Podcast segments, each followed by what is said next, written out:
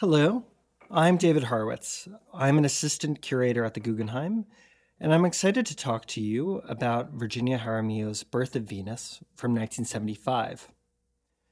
Jaramillo has been making abstract paintings and works on paper since the late nineteen fifties. Though the styles she has explored over the past seven decades have varied, her work is united by a common aim. She has described it as, quote, an aesthetic investigation into the structure of our physical, spiritual, and mental worlds. Today, I'd like to consider how we see this investigation at work in Birth of Venus.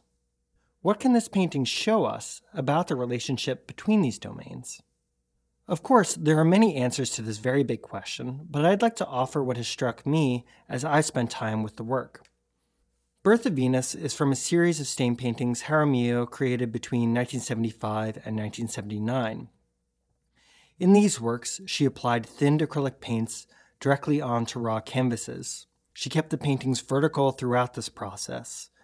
Consequently, the forms that took shape are not only the result of how Jaramillo brushed on the color, but how the suspended pigment flowed down the canvas and into its weave.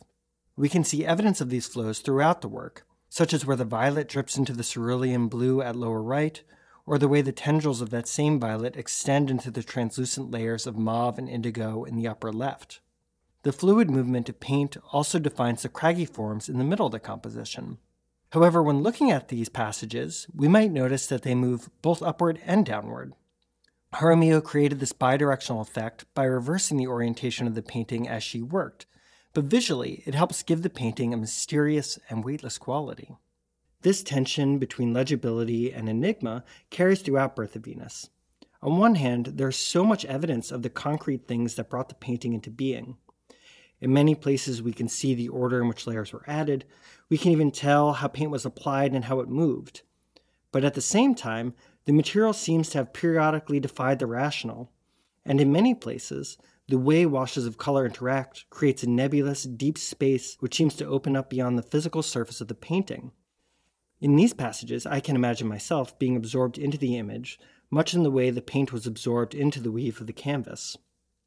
For me, this beautiful bridging of the object's literalness and what we're able to read into it offers an entry point to understanding how our physical, spiritual, and mental worlds might relate, at least in one way. Birth of Venus demonstrates that through the physical, we can access something more, something transformative. And moreover, it shows that these two domains are interrelated, not separate. In many ways, this kind of relationship mirrors the subject of the painting's title. The Roman goddess Venus was born from sea foam, a deity taking shape from the physical stuff of the earth.